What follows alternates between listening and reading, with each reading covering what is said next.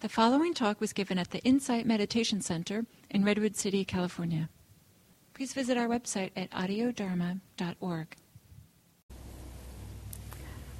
So I offer those similes just as a, um, a way to show that kind of the suttas also provide some really colorful way to describe things. For me, it's like a different way to understand what's happening. Is um, through the visualization of the similes.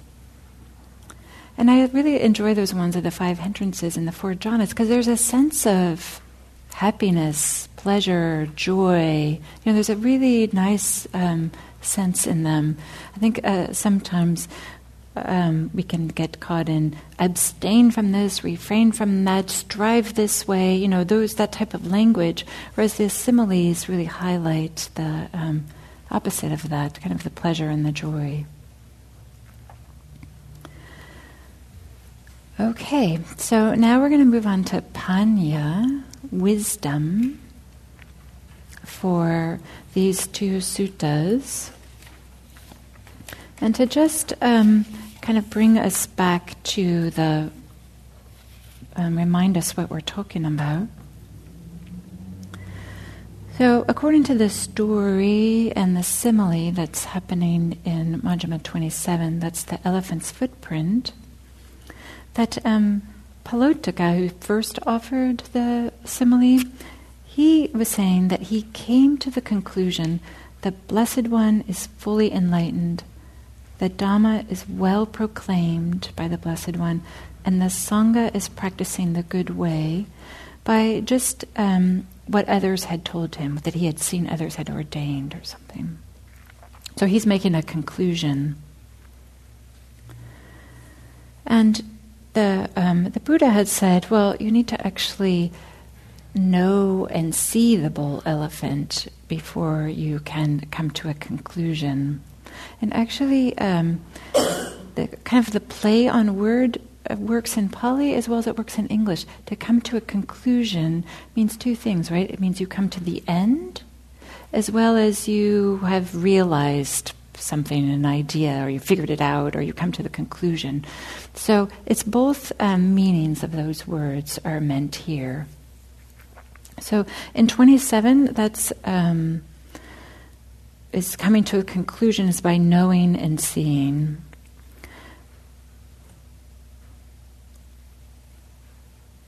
And how the how it gets described is the Buddha says in section 26 of Majjhima 27 when the practitioner knows and sees thus his mind is liberated from the taint of sensual desire from the taint of being and from the taint of ignorance so what is a taint in um, Pali the word is asava and it doesn't translate so well into English. Asava is flow, but asava with the a with the bar on top means um, in or out. It uh, means either of them. You just have to, by context, figure it out. So a literal translation is inflow, outflow, influx, effluent, and some translators use that, but for us it doesn't make it's hard to understand what do they mean by what's inflowing and outflowing. So um, Nyanamoli used the word taint, and Bodhi uh, kept that word, but he later said that he wished he had used a little bit different word. But what is it really?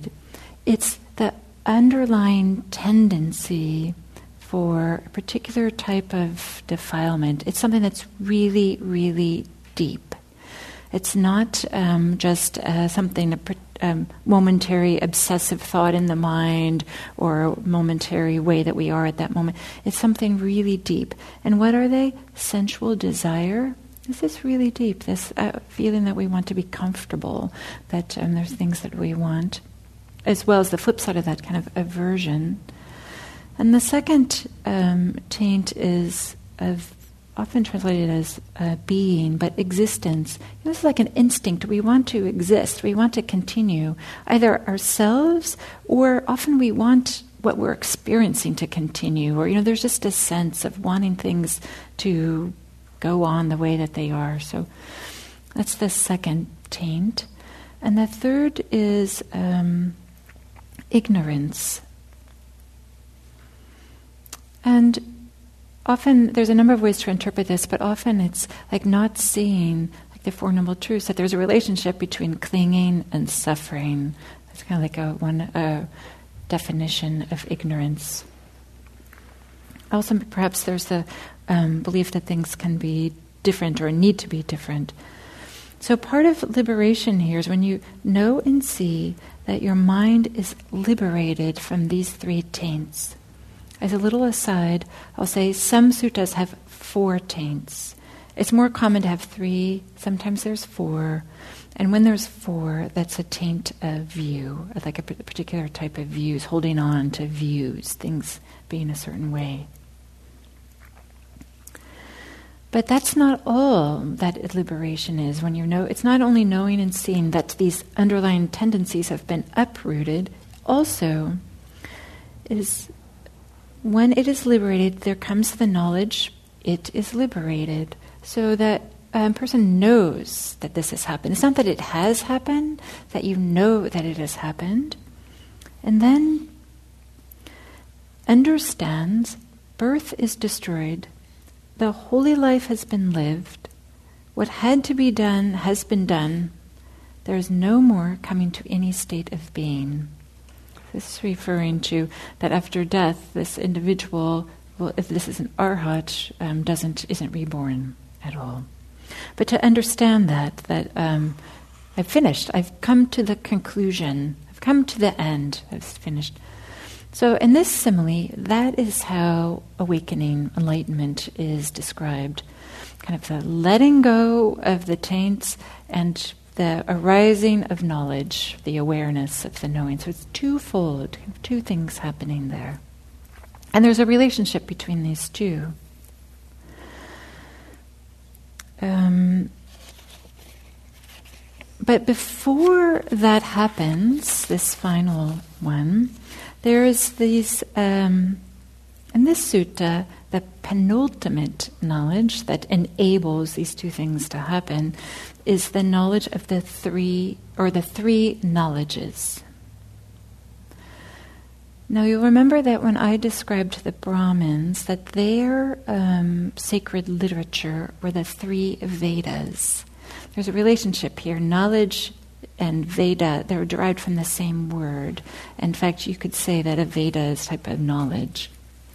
So when the um, Buddha, in this particular sutta, and in other suttas that have this, the Buddhist three knowledges, many people believe, are specifically meant to counteract the Brahmins' three knowledges, their three Vedas, what they know in their um, corpus of um, sacred literature. So, um, and these three knowledges also correspond to the knowledges that the Buddha had on the night of his awakening. So, for those of you who are familiar with this story, that on the I think it's the first watch of the night. I don't remember if that's how the story goes. But that he has the knowledge of seeing his past lives. And the second knowledge is seeing the comings and goings, the rebirth um, of beings according to their actions, karma. And then the third knowledge is the destruction of the taints. So there's a little bit of the destruction of the taints are in here twice. It's part of the third knowledge as well as um, the awareness of them is a knowledge. And these happen, these knowledges happen, the way that they're described in 27 here is, I remember we went through the jhanas 1, 2, 3, 4, and then um, these knowledges happen. And I kind of use this analogy of the Hubble telescope when you're in the fourth jhana, where you can see things that you can't see uh, just here on Earth with a regular telescope, or a linear accelerator, which helps you see subatomic particles that you can't see without with ordinary things. So, some of the thinking is that it requires the fourth jhana in order to see these three knowledges. Um, I want to say that not all suttas describe awakening in this way that there's three knowledges, and then um, destruction of the truths, and knowledge of liberation, and understanding what had to be done. I should also say that um, also in there is the um, understanding the Four Noble Truths. So there's a lot of things that happens, kind of like this awakening moment. Three knowledges, destruction of the taints, understanding the Four Noble Truths, understanding that you're liberated, and then understanding that what had to be done had been done. This is in contrast to Majjhima 95. When we look at that, it's something pretty simple, right? We have here Step number 13. After uh, the samadhi was scrutinizing and striving, then we have realizes with the body the supreme truth. And the second is sees the truth by penetrating it with wisdom. These are really different um, explanations of what the awakening experience is like. Does anybody have an idea of why these would be different?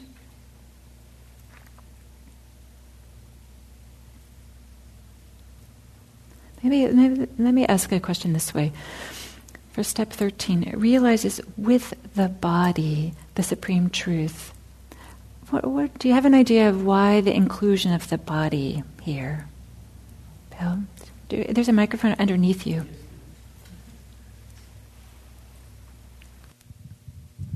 Well, it's the idea that uh, uh, our body is like a book of our entire life and our whole mental and emotional history. And when we can learn to read that book, we uh, can see, oh, here's where I'm stuck. Here's where I'm, uh, where I have bad patterns that cause this kind of bodily contraction or whatever, and you start to be able to let go of it. When you meditate, there's a physical aspect to the meditation, calming the mental formations, which are bodily formations as well, because there's a mind body connection. Great. So, if I understood correctly, you're saying that our bodies have wisdom, where there's a certain knowing there, and we have to work with that as well as we practice kind of using that body. Any other ideas?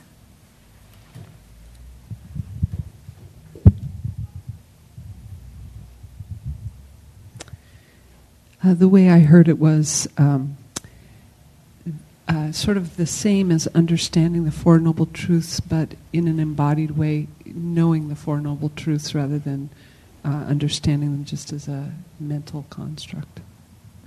So, uh, uh, with the body, is this a different type of knowing? Experiencing, experiencing, the Four Noble Truths, maybe would be a way to say it. Mm, experiencing them. Thank you, Liz. Anybody else?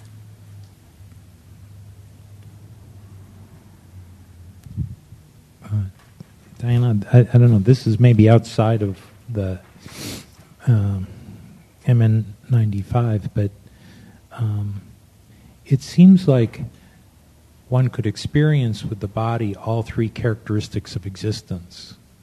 So it might be seeing the characteristics of existence, the impermanence, the not self, and the, the dukkha would all be, mm, could be seen by through the body. Nice, thank you. So that's uh, it's a similar idea that certain type of wisdom or experience with the body, and in particular the three characteristics, which we haven't talked about today. And um, interesting, maybe I'll ask this as a question: Why uh, do you think that's not included insight into the three characteristics as part of the awakening experience? For those of you who've been in the kind of the Dharma scene for a while, that's often, not always, often kind of talked about as part of uh, awakening. We haven't said anything about impermanence, anicca, anatta, dukkha. Maybe indirectly, but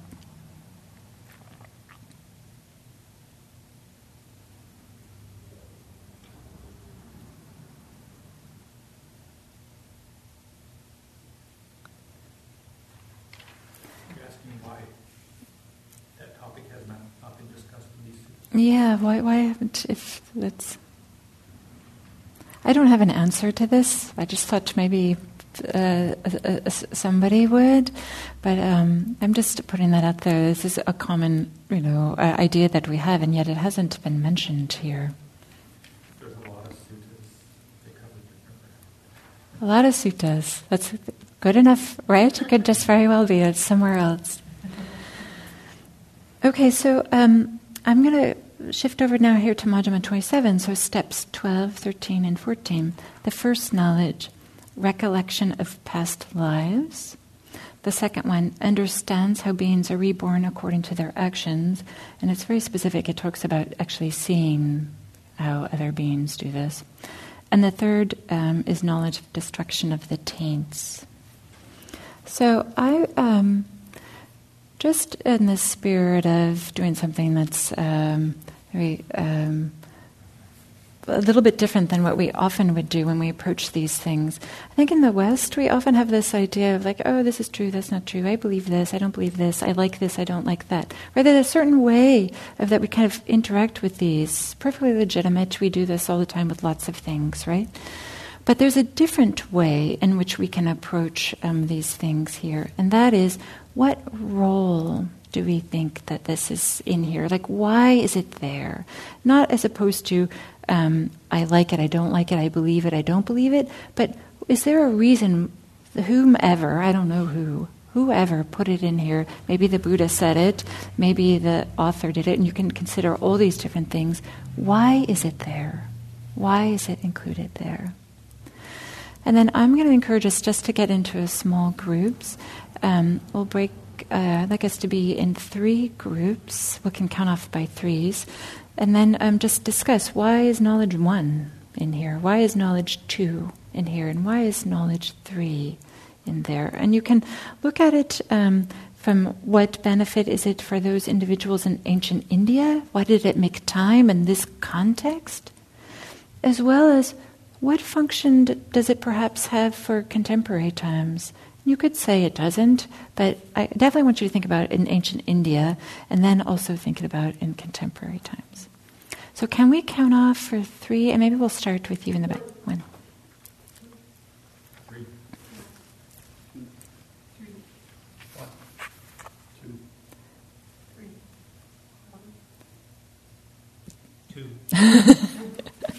so I have a handout here that has the details of what each knowledge is. I mean, um, the exact text more than just a little bullet point here. And um, just one one that has all three. So we could have group one here, and you guys can talk about what function does this first knowledge in there. Group two here, and um, group three for the third knowledge. Put this came up. Thank you, Joe.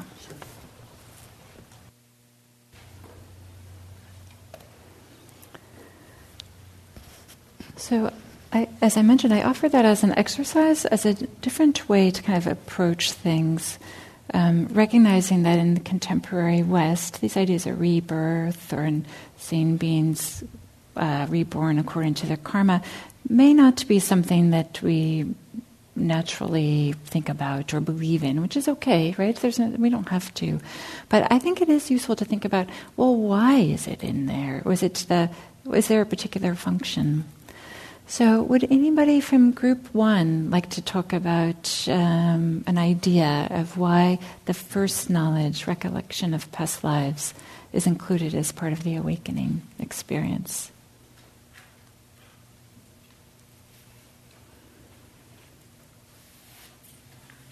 Okay. Yay!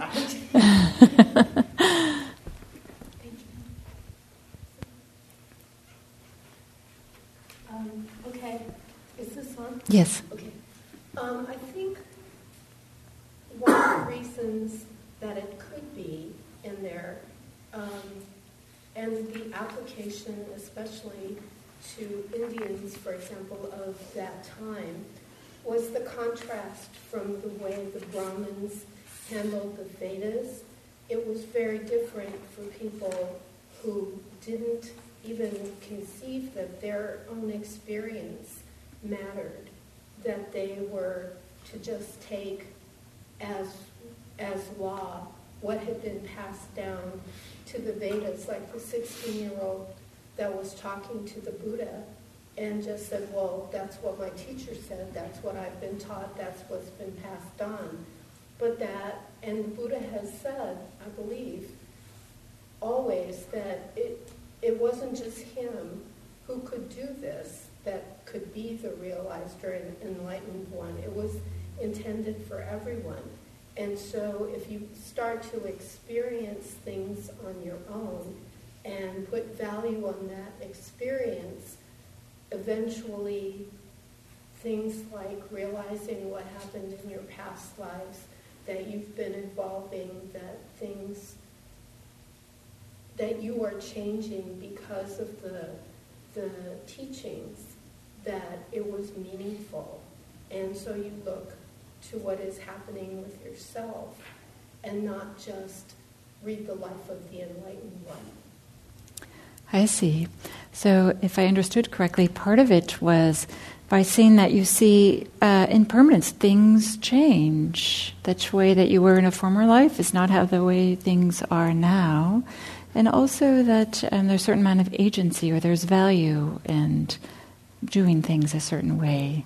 Did I, did I understand yes. correctly? It so much more elegant. I know, I don't know about that, but thank you. That's great. I love that. Anybody else? even if you weren't in group one. Do you have an idea? Like, why, why is this recollection of past lives part of the awakening experience as in the sutta?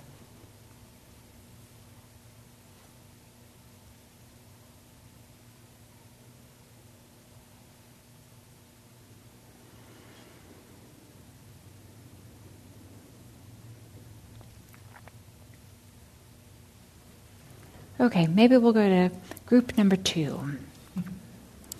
For a recollection, or I don't, I don't remember if the word is recollection, but to seeing how beings arise and pass away according to their actions. Does anybody have an idea of why? Why is that included as part of the awakening experience? Well, I was in that group. Yes. And um, I, I, don't know that it was really based on what we read here, but that at the time in India, I mean, the idea of, of being of rebirth was prevalent, but that often, I mean, there were many different views and opinions about how that all worked, but some of them were that it was just kind of the luck of the draw. You know, like you were just, you know, there was some cosmic dice being thrown, and you got born as a Brahmin, or you got born as a, a Dalit, or untouchable, or whatever and um, maybe there were some gods or something that you could pray to, or you, you know, there's some ritual you could do that might help, but that it was, but your your actions themselves didn't matter, and so this, to me, this was really about how you conduct yourself and what path you take. You know, like if I, well, I can't remember the name of that city that you were talking about that the path leads to. Rajagaha earlier? Rajag- yeah. I mean, if um, if you set your sight on going to Rajagaza, that there's um, uh, it'll lead to more um, wholesome, a more wholesome experience than if you just either take the first road that you find or go to the one that leads to the uh, city of casinos or something. Las Vegas. Las Vegas or something. so um, yeah, that.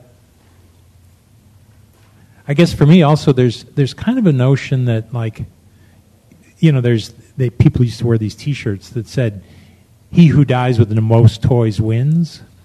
You know that that sense of well, as long as you did okay up until your last the last breath of this body, that's all that really mattered. And this really kind of points at, you know, there's something that perpetuates over time based on what we're doing. And so there's a value to um, choosing what we do wisely.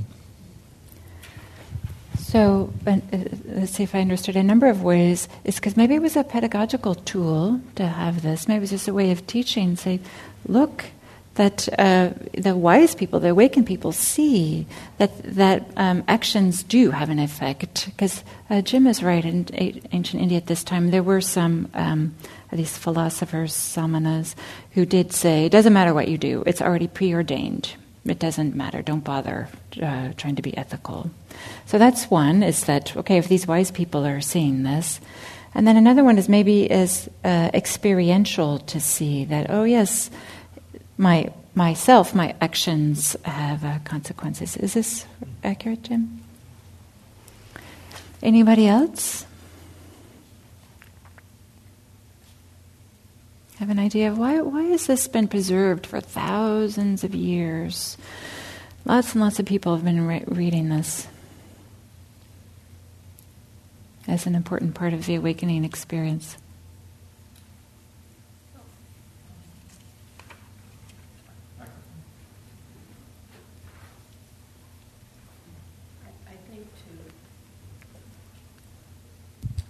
To also see it with the divine eye clearly so that you can actually cut through it and stop the cycle.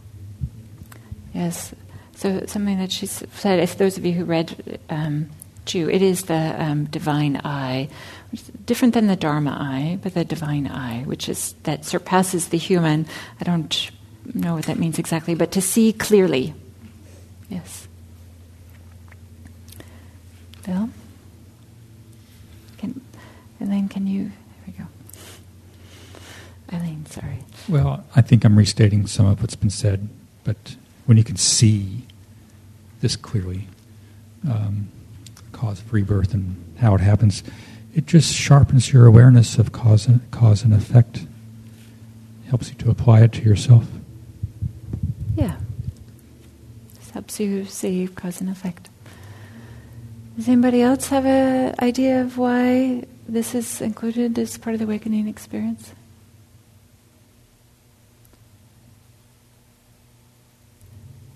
Okay, what about the third? Oh, Tracy, did you want to say something? Um, it's kind of a half-formed thought, um, but it kind of seems like um, because people start to uh, start to abandon the hindrances and um, abide in the jhanas, and then they can like see these things. Um, but they haven't yet destroyed all the taints, so they're going to be like still doing bad, doing things that cause suffering. Um, and I guess it's interest. Just the way it's written is interesting because it sort of shows how um, you could watch, you could see how those beings um, pass away and reappear. Um, but there's a sense of, of watching it rather than suffering with those, so that you could be going through um, these uh, states of deprivation, bad destinations, and perdition, even in hell, but still uh, be with the divine eye, whatever, whatever it is. Nice. No, she, uh, Tracy, you bring up uh, this wasn't your main point, but I, you brought up something that I think is worthwhile saying. Is that how much time is happening between these? Is this all like okay? We just have these realizations one after another, or do you have one and then a year later you have a second one or i think generally the thinking is that they happen pretty close together that they're in sequence. Like once you start on this path of awakening once you have this first knowledge you're going to finish with um, all of them. But i don't that's my understanding. I don't know if that's um, how it's true i mean or how it's portrayed in all of the suttas and then uh, what about this third one? Maybe this one's a little bit easier. Third knowledge to see as it really is the destruction of the taints. And I called it the Four Noble Truths. Um, I'll just put as a tiny little aside, they're not called the Four Noble Truths exactly, right? We recognize them truth of suffering, origin, cessation, path leading to the cessation. But um, I'll just say that that there are places in the um, suttas. I'm sensitized because this is Gil's kind of little new idea I shouldn't, uh, in a way that he's like really investigating, which I think he's very interesting, is is there a difference, these four statements, these four suffering statements, and the Four Noble Truths? They may have the same meanings, but the expression Four Noble Truths gets used in a certain place where these four statements aren't used, if you look at the whole suttas. So it's, um, it's a subtle difference, and so for our purposes, maybe we don't need to worry about it, but insight into the Four Noble Truths and destruction of the taints is the third knowledge. Let's, we can leave it at that. Why is that part of these knowledges?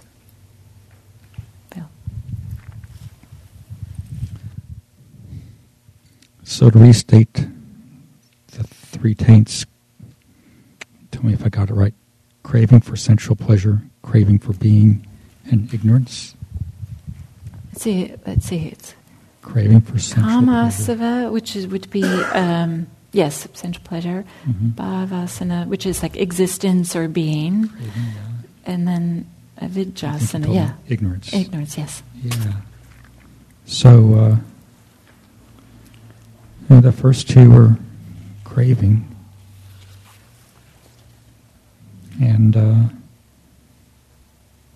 so we can see craving, leaning forward, there's some heat in that craving, is, is synonymous with suffering. Um, sensual pleasure, there's just no end to craving for sensual pleasure. I mean, even if we get it, then we want more of it, and again, and and so we can never really be satisfied if that's our aim. And craving for being, uh, I got elected to be the spokesperson because I illustrated that with a song, you know, which you've all heard. Elected unfairly, but. Uh, no, I gotta be me. and then and then put some emphasis the on I gotta be me.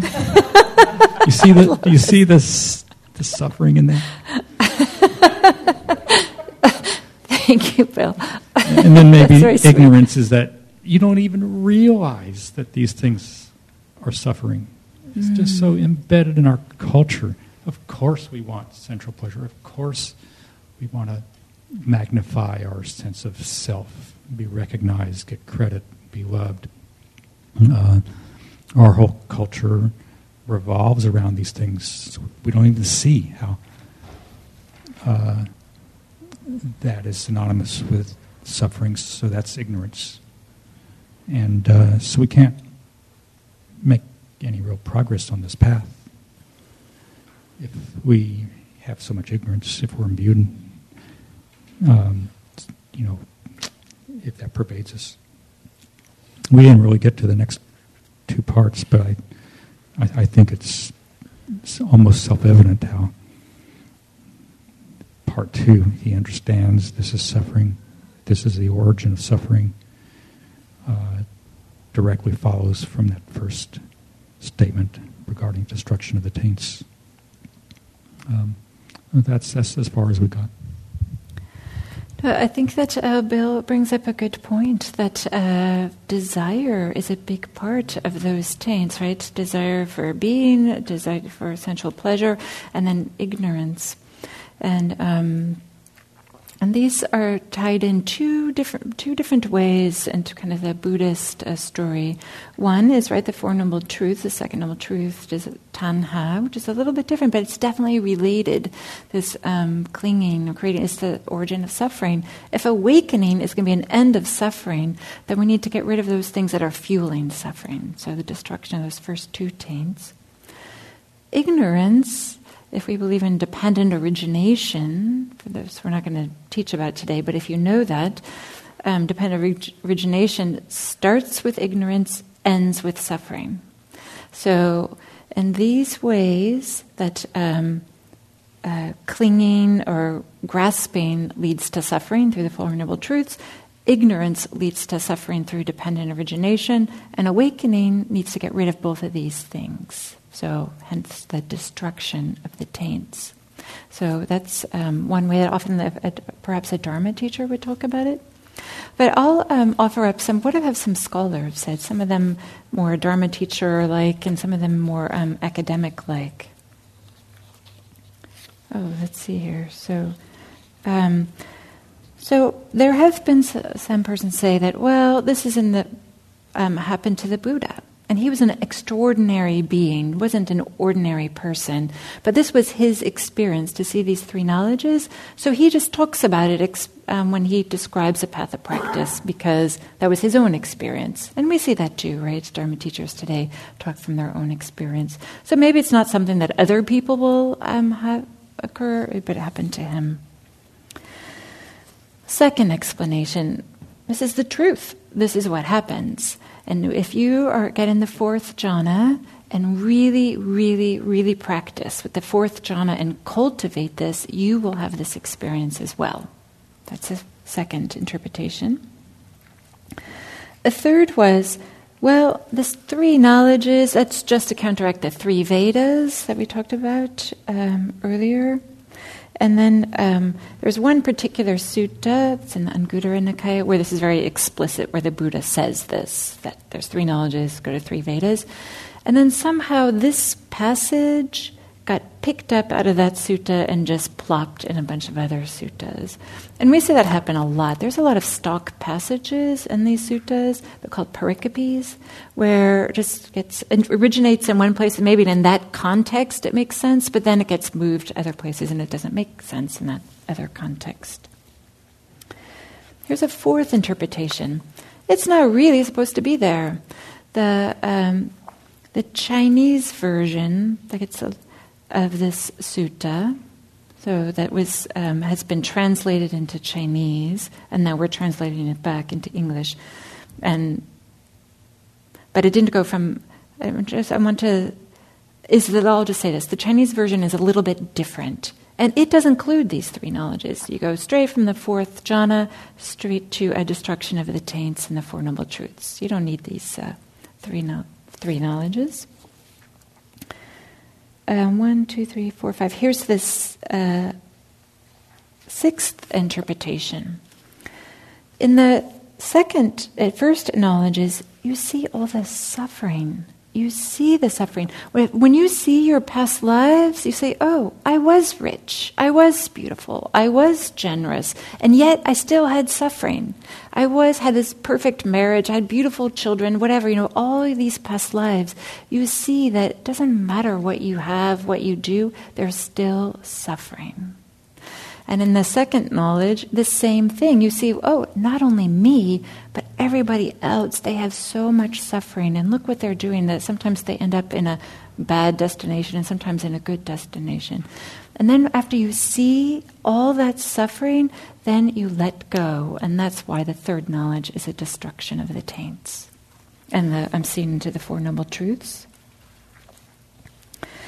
Here's the seventh uh, interpretation, right? There's, I'm just offering this as there's lots of ways to hold this. Um, this is a, a, scholar who has looked at the suttas, and this um, individual is a practitioner, and said, Why isn't there more information in there about meditation, like insight meditation?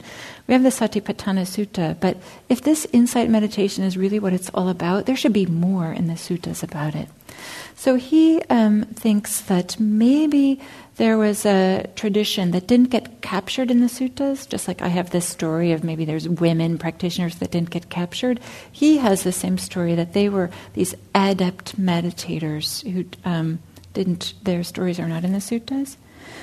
And he says that actually these knowledges, they're just metaphors. The first knowledge is a metaphor for the ability to retrace your thought stream. That's a certain type of capability of insight meditation. Being able to see, like, oh, I have this thought because the one before was this, the one before that was this, one before that.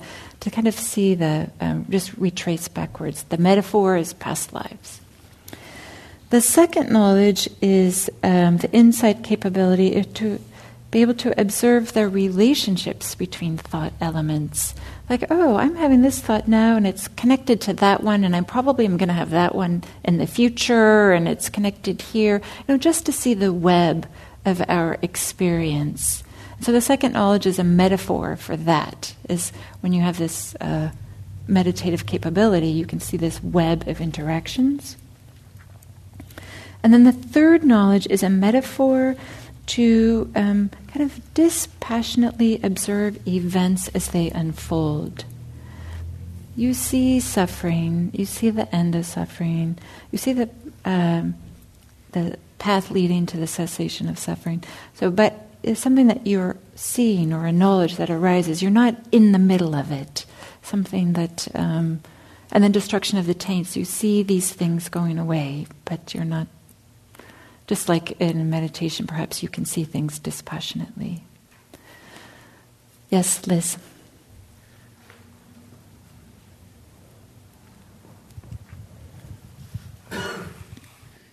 So that brings up a question. Um, is there, when you study Pali, is there any other possible translation of what's translated as lives and reborn?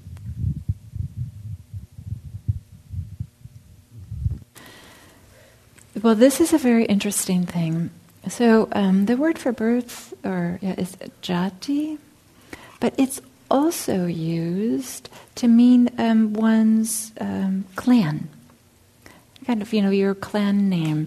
So, how beings are reborn, it could be like how you end up in a group or how you end up in a clan or something like this. And the same could be said um, for step number 17 birth is destroyed. It's a form of the word jati as well. So you could say maybe it's not birth that's destroyed, it's that you're no longer a part of the clan that you used to belong to. Now you're an arhat. Now you are beyond clans or something like that. So maybe, yes. We could play around with the Pali and come up with uh, different interpretations.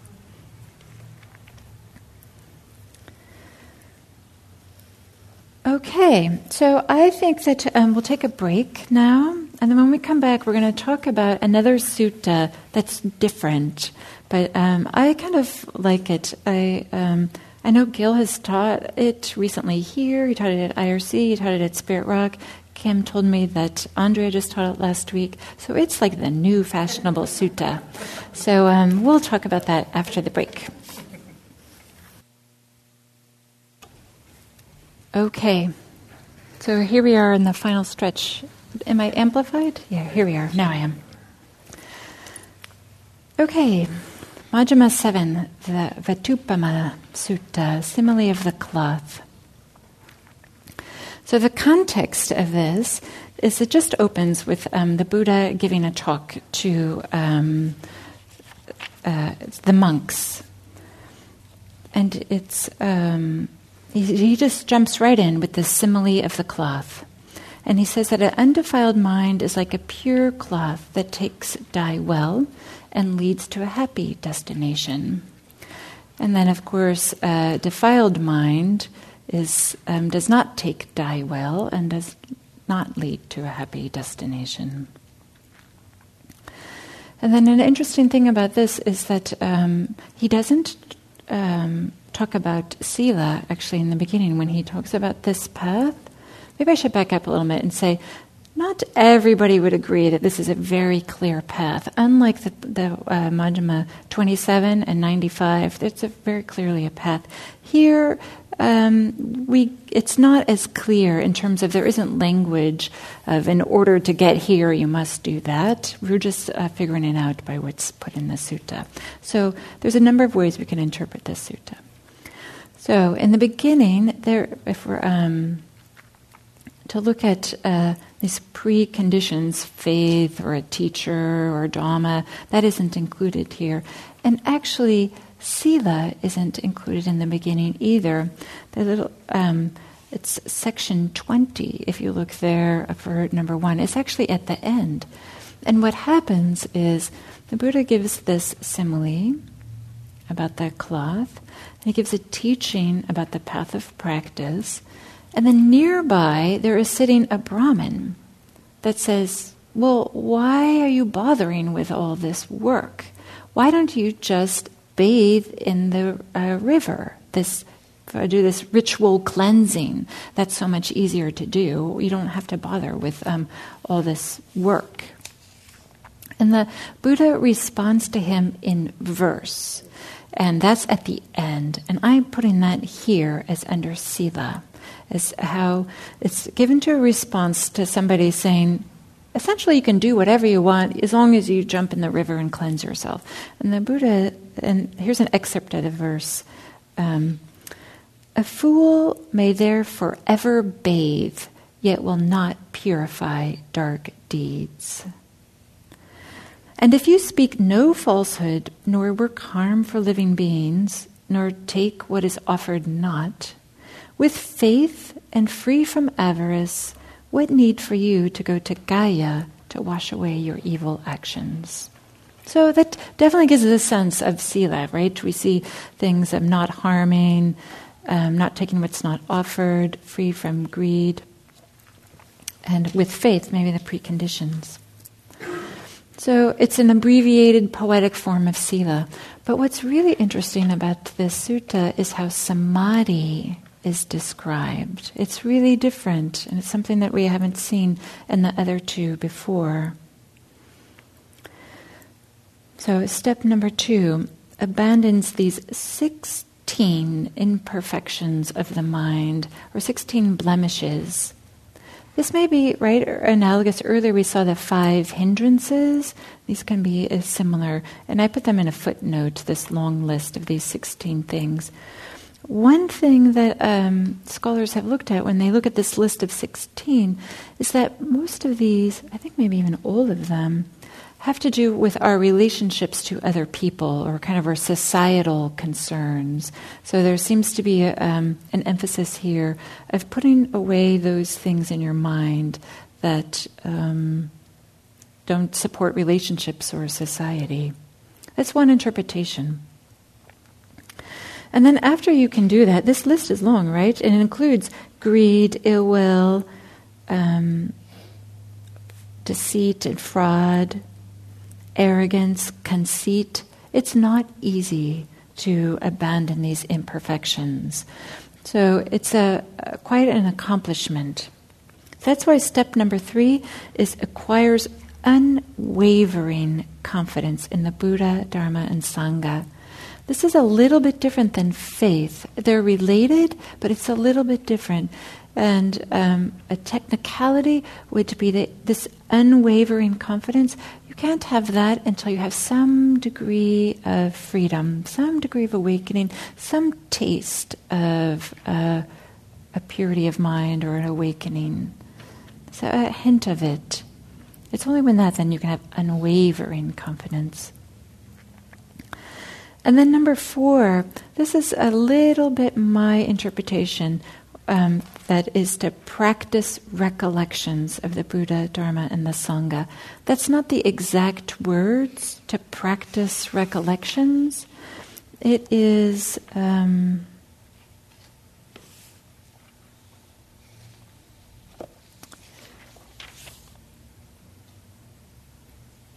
he considers thus I am possessed of unwavering confidence in the Dharma or unwavering confidence in the Buddha.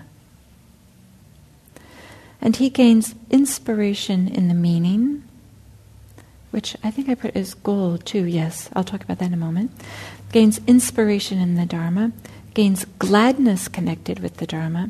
When he is glad, rapture is born in him. In one who is rapturous, the body becomes tranquil. One whose body is tranquil feels pleasure. In one who feels pleasure, the mind becomes concentrated.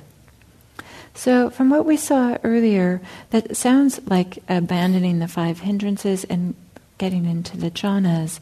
We see this um, pleasure and rapture, tranquility, concentration. Kind of feels like a um, jhanas. But I was saying practices recollections.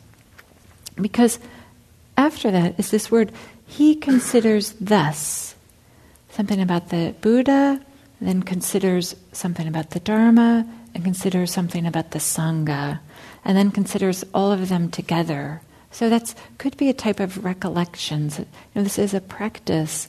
We don't um, teach about it so much here. It's kind of in this scene, in this contemporary times. But to recollect, um, there's six recollections, right, as a practice. Does anybody know what all six are?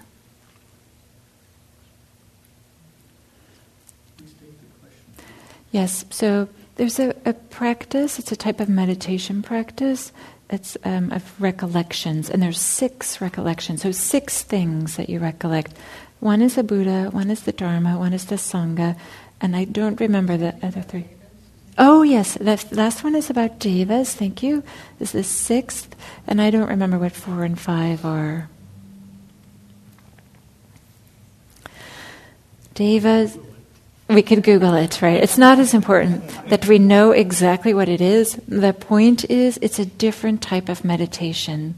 It's not mindfulness, it's not concentration, it's a bringing to mind the beautiful qualities of the Buddha and feeling inspired. And this kind of feeling inspired, feeling motivated, kind of um, is calming and it maybe helps push away doubt, helps push away. Yeah, I think you're right. Maybe I think you're Chris. Yes, good deeds. I think is also one of the recollections. I, I regret that I don't remember this. So this is a different type of meditation. Is the main point that I want to say here. And then number five gains inspiration in the meaning. And um, just as Liz was asking me about. Uh, different English words that can go with Pali words. This is a Pali word attha, which means both meaning and means goal. And Bhikkhu Bodhi uses the word meaning, but I kind of like the word goal. That um, maybe if you're thinking about the Buddha, you're recollecting the Buddha, you feel inspired about, yes, I too can be awakened, or awakening is possible. Or maybe if you think of, you know, recollections of the Dhamma, Sangha, your good deeds, or the devas, the devas are disembodied entities. Um, we can think of them as like angels, but they are just like humans in that they have their own karma. They um, are um, not necessarily have awakening, or they're. We can think of them as just like humans who just happen to not have bodies. That's the way I'm holding them right now. Yes. Number four and five are recollection of generosity and virtue.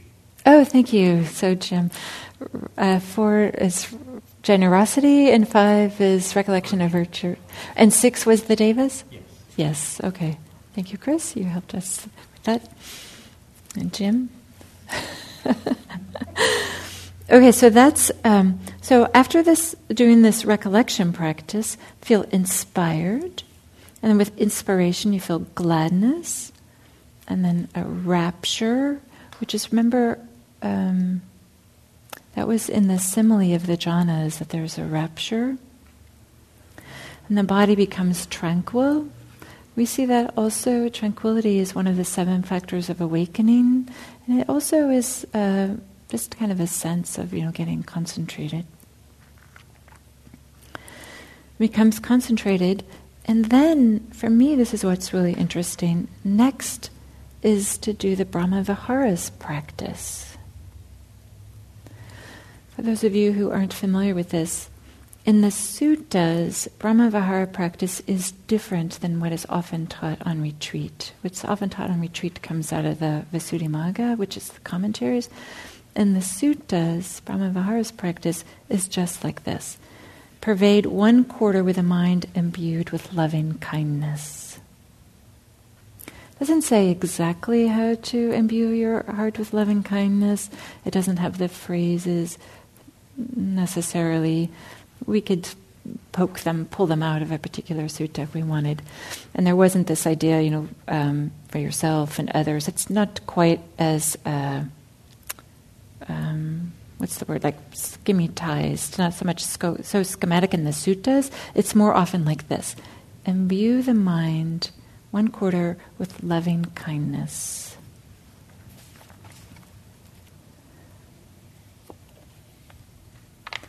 He abides, pervading one quarter with a mind imbued with loving kindness. Likewise, the second, likewise, the third, likewise, the fourth. So above, below, around, and everywhere, and to all as to himself, he abides pervading the all encompassing world with a mind imbued with loving kindness, abundant, exalted, immeasurable, without hostility and without ill will. So that's the second type of meditation practice after the recollections is to do this with loving kindness. And then um, the same thing with compassion, sympathetic joy, and equanimity. It's a um, more a quality of the heart mind. If we don't want to make a difference between the heart and the mind, it's more, you know, I don't know if I need to explain it. Perhaps we all know this feeling of goodwill towards everybody without exception. Maybe that's what I should say. Without exception. That's what makes this a particular thing. Rather than just trying to be friendly, it's all encompassing. And then on the second page, there's an awakening. We go to Panna, you this wisdom. Now, the awakening is a little bit different than what we saw in 27 and 95. He understands thus there's this, there's the inferior, there's the superior, there is an escape.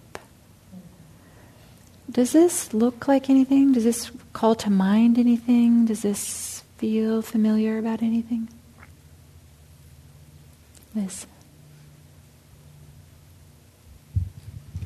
It sounds a little bit to me like the um, mundane, the supra, supramundane, and the liberation. Oh, nice. Nice way to think about it, yes.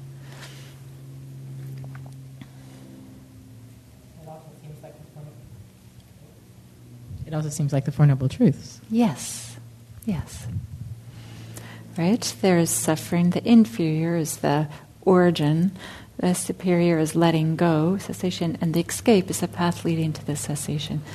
So um, a lot of scholars and later Buddhists say, "Oh, this is like a this is a version of the Four Noble Truths," and so we saw that right in 27 as part of the awakening experience.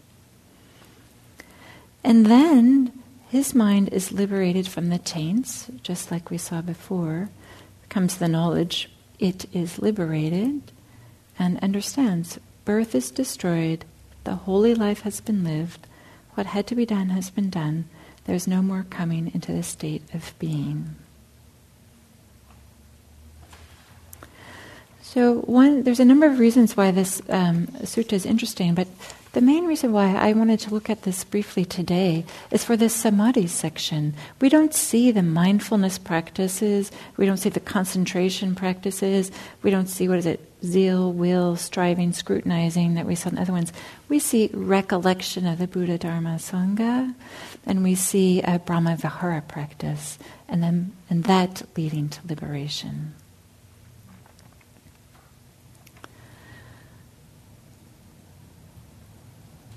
So, with that, I've kind of finished with my um, discussion of this with the three different suttas.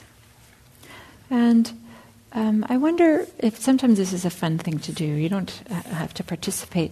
But sometimes it's fun to say, to think about, okay, if somebody's going to ask you, okay, well, you just spent all those hours at IMC.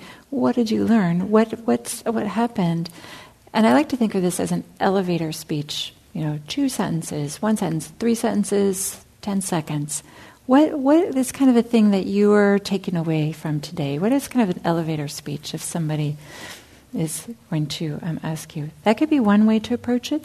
A second is, what is something that you feel energy around in the sense that you feel touched by, troubled by, inspired by, or something that you learned today? So I would just encourage you either to offer an elevator speech, kind of a generic, what, what did we talk about today? Or the second, what do you have energy around today? Just as a way to kind of cap what we've done.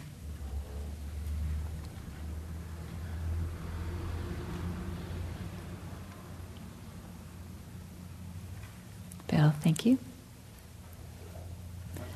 and maybe if I just encourage if those individuals who haven't spoken, it's okay. You don't have to, but uh, I encourage you. I welcome you. you, you no pressure, but.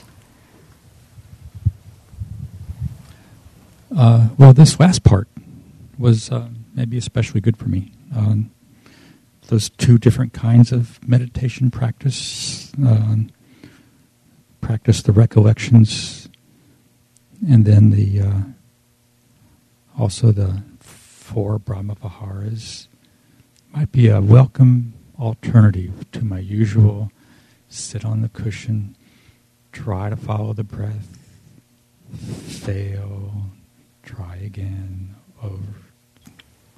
So, I mean, it's good to keep making that effort, but uh, it, that can get stale too and lead to discouragement. If I just did these other two once in a while, um, that'd be a, um, a nice mix. Yes, uh, Bill, I really appreciated your body language when you were saying that, kind of like, oh, I'm going to do this. But then when you started to talk about the other ones, you kind of sat up straight. So that, I think, is great. Well, I didn't notice, so I'm glad you did. Yeah, yeah. No, I think I said a lot, actually.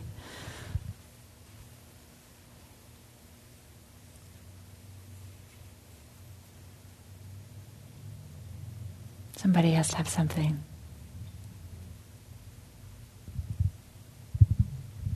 I, I just enjoyed the context that you put it into context and and then zeroing in and pulling back out. I really appreciated that. Yes, thank you, Arlene.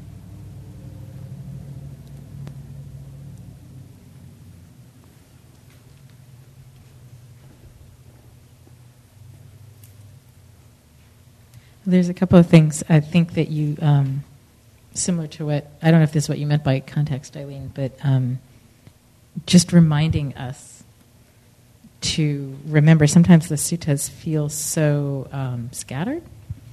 You know, it's like, but you said this there, and I don't know how these really, you know, but it was really lovely, sort of, that you put the context of the sutta right up front. Remember who he's talking to, what the motivations for that particular discourse might be, what the perspective of the person he's talking to might have been, what gaps he was trying to fill in.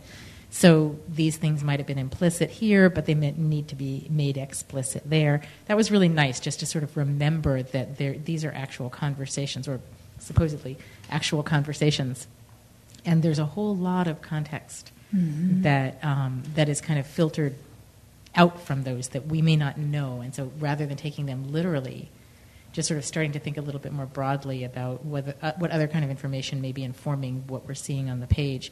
That was one thing, and the other one was to um, then bring our own perspective into it and sort of question question that because a lot of times I think when I read these things I don't trust myself to be able to get enough meaning out of them, and so to be able to just sort of look at it and explore and ask ourselves the questions and trust those I think is very helpful. Yes, thank you.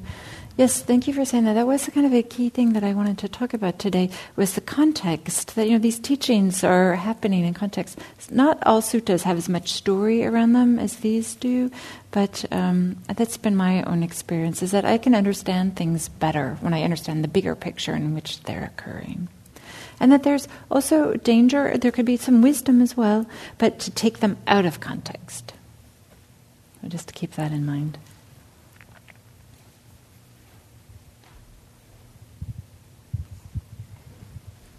I really appreciated. Uh, I guess this is a little bit like what you were just saying, but um, uh, like I, I, feel I've heard a lot of Dharma talks, and usually it's like it's what you're talking about. Like there's a, a quote, and then it's um, and then a lot of discussion about it, and I just really appreciate, which I love, um, uh, but I really appreciated going through so much. Like I can't believe how much we got to learn about um, in this one day, and the way that you were so, so that we were clearly guided through that, and that also um, you were so clear about where you were um, bringing in your own perspective and your and really pointing to that. And I appreciated both the guiding through of what um, what's there, and then and I appreciate your perspective all too. Mm. thank you. Thank you, Tracy. Yeah, that's uh, for me. It's important to say, you know, what is my interpretation and what's really here, because you may, after this, I mean, I encourage you now to go look at the suttas. Right, these are just bullet points and numbers and tables. Go back and read the whole sentences, and you may go, "What? Really? she said that? Got that from here?" Right. right? And that will be kind of a fun thing to say, like, oh, I actually have my own idea about this, right? And that's good, right? Because part of um, Majjhima 95, right, it was to investigate and examine the Dhamma, right? So this is a way to do it. Like, okay, now I've maybe given you a tool, something that you're curious about, and go back and find for yourself.